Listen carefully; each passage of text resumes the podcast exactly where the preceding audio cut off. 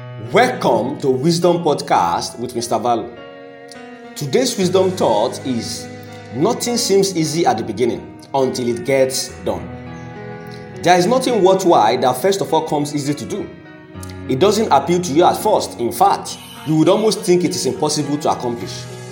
When you have a goal to achieve, up until when you haven't started executing the goal, it would look almost like an impossible task, a very difficult one. This is because accomplishing that set goal will stress you. It will make you leave your comfort zone and begin to do that which you naturally haven't gotten accustomed to. This is how most people act when they are introduced into a new business, which they haven't done before. They look past the opportunities and the advantages that the business would give them into the difficulties, the challenges, and the hurdles that they would have to encounter in the pursuit of that particular business.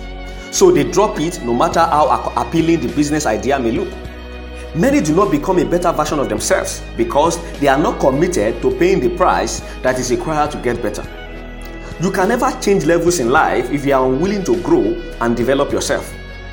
Personal development is a necessary factor if you desire to reach the topmost top in your career and in whatever field you desire to pursue in life. As you develop yourself and expand your mind, then the opportunities that were passing you by before becomes noticeable and it becomes easier for you to pursue them with ease. Never complain that you have nothing to offer or there are no opportunities around you. That's not true.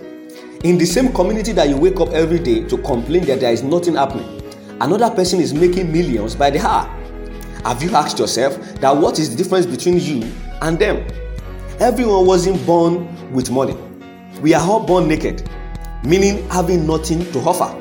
So, what changed for those that are now making it big time today? It is simply this they believed in themselves and they gave themselves over to offering value. Whether it was easy or not was not their problem. So, stop complaining and get to work.